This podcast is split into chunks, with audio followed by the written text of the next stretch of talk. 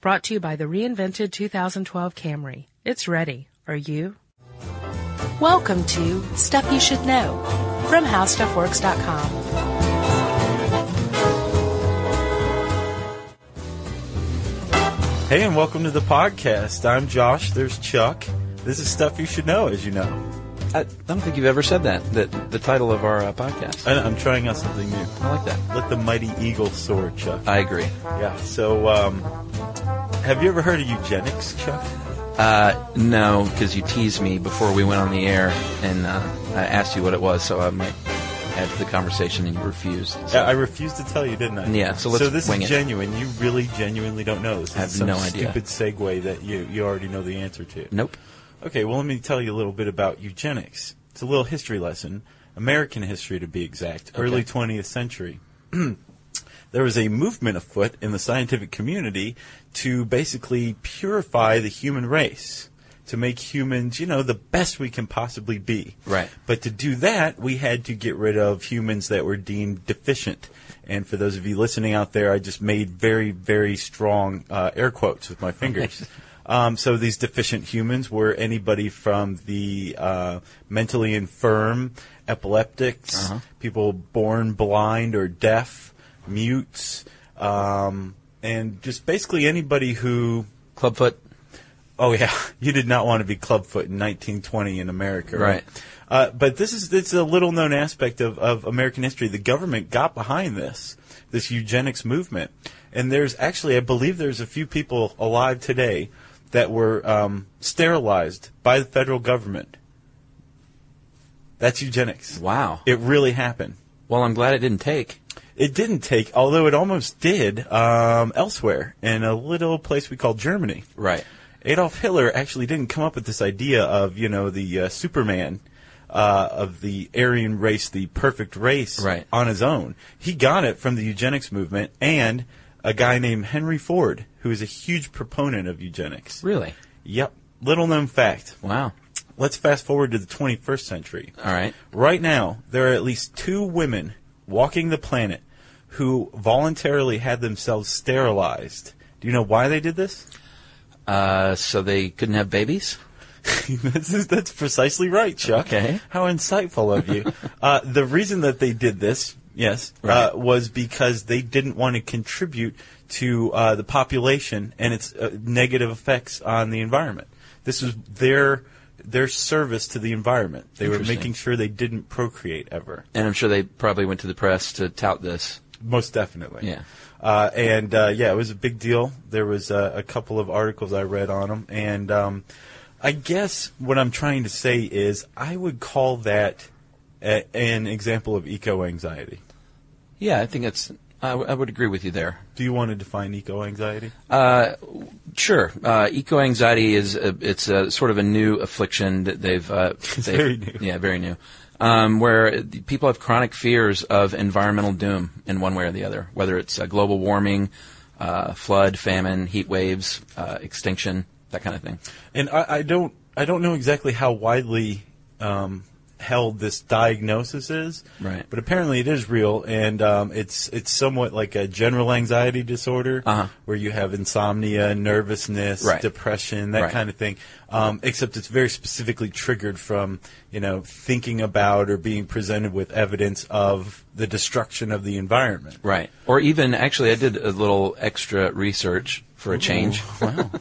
and um, a lot of these folks even just they'll see they'll obsess over like a, a can or a water bottle. They'll be walking down the street and they'll see a, a can on on the road and they'll want to stop their car. Well, I guess they'd be driving. They want to stop their car just to Or get bike, that can. probably bike. Uh, this one lady sifts. Yeah, they'd be on a bike, I guess. They sift through the trash sometimes, Mm-hmm. looking for recyclables. I've actually done that before. I don't consider myself eco anxious though.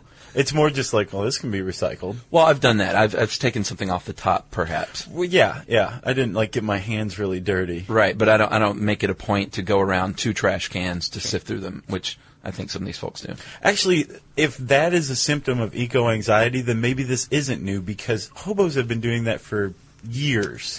Maybe right. yeah, so maybe these are just hobos in disguise. right. or, They you were know. the first eco anxious. Yeah, exactly. So, um, Okay, so that's that's eco anxiety. We've we've Right. got that covered. Um, and it seems like people who are eco anxious um, are just kind of maybe nervous Nellies, and this is a real outlet for them I have a feeling that might be the case. That because you general know, anxiety.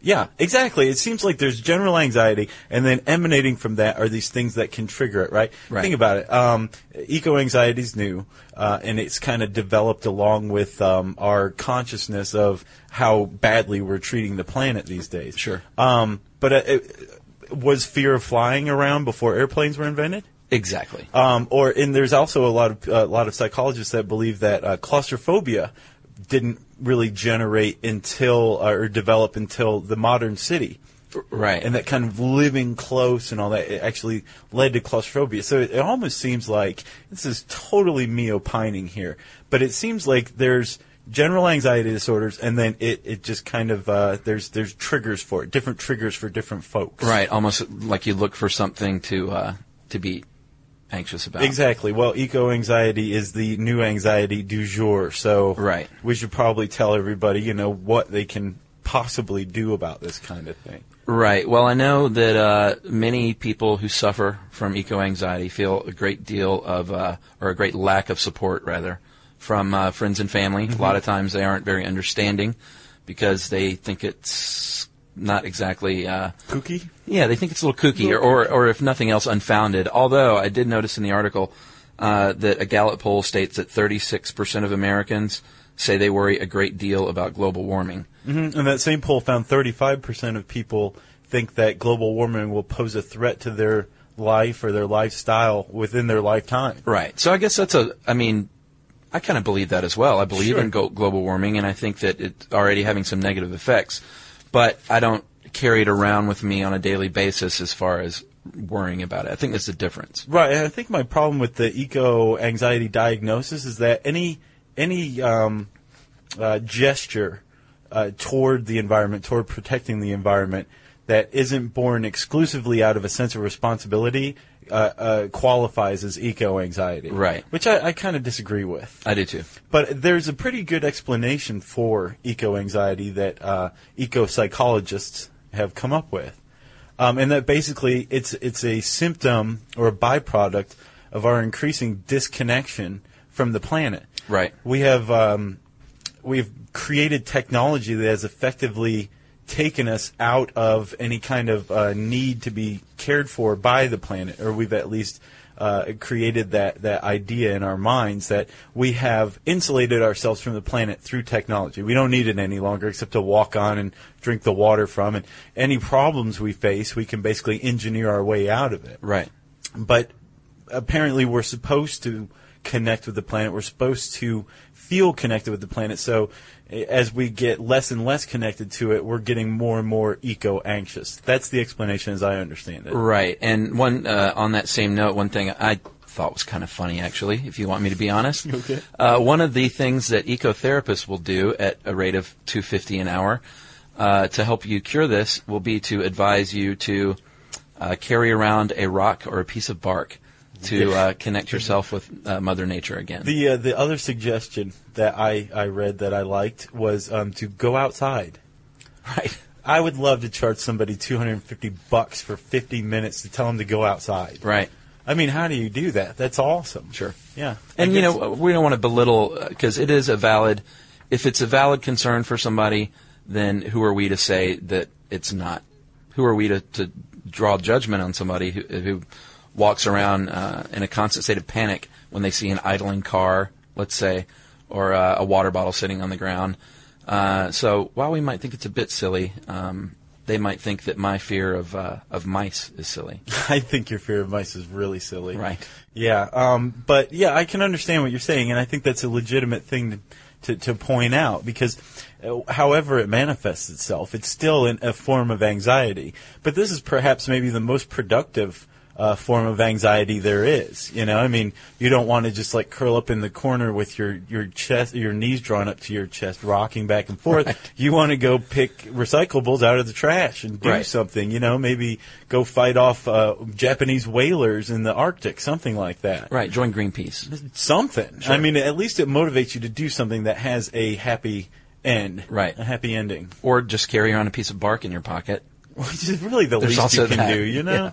Yeah. Uh, that's not very good advice, if you ask me. I think they can inspire somebody to actually make change instead of just carrying a rock. Carrying, yeah, or bark. Um, so there, there was one other aspect that I found kind of interesting about uh, eco anxiety was that it was largely driven by the media. Yeah, I I I completely agree with that. right. I and think um, our friend Al Gore, I know, uh, has Leo DiCaprio. yeah has inspired with his film on, uh, an Inconvenient Truth, Mm-hmm. which was you know kind of frightening. Yeah, well, I- as with any kind of um, public policy push or campaign, um, it has to be s- the, the the problem has to be identified, and the public has to be alerted to it. But uh, we generally, especially in America, are fairly lazy and like to have things spoon fed to us. Right.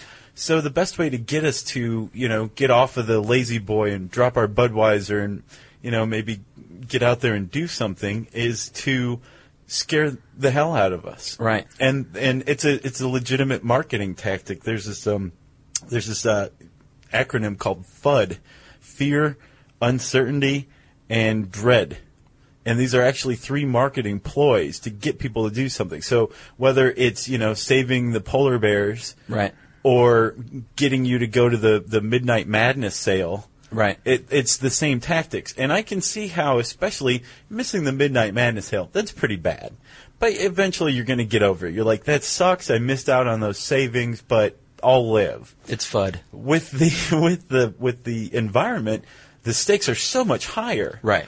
that I think if you're going to try to get people to act, you you have to you have to be slightly more delicate, maybe. Sure. Because you have the eco anxious out there. Right. You got to be careful with these folks. Yeah, my wife. I wouldn't call her eco anxious, but she does worry about the polar bears, Sure. stuff like that. Well, don't we all? Yeah. So, um, I guess my advice to our readers would be, and I think I speak for Chuck as well. The next time you see a uh, well-dressed liberal rooting through the trash and pulling cans out, be extra nice to them because they may be among the eco-anxious. Right, or tout yourself as an eco therapist and uh, take money from them. Yeah, keep keep uh, loads of bark handy. Right. Like pharmaceutical samples. Right. Well, don't go anywhere. Uh, we want you to stick around to find out which article Chuck and I think has the most useful, useless information we've heard in quite some time.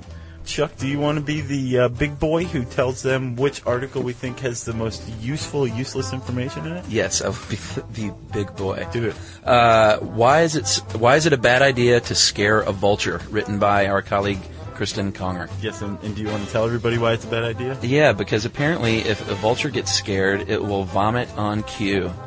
And this vomit is not ordinary vomit. Apparently, Vulture vomit. It smells like dead things, appropriately, Sure. appropriately enough, but it also burns.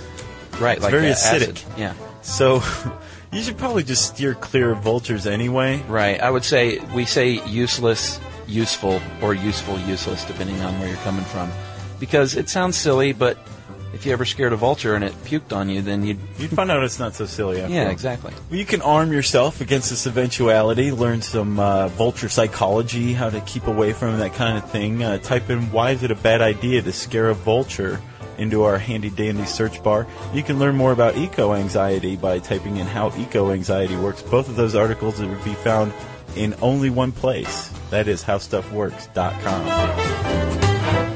For more on this and thousands of other topics, visit howstuffworks.com. Let us know what you think. Send an email to podcast at howstuffworks.com.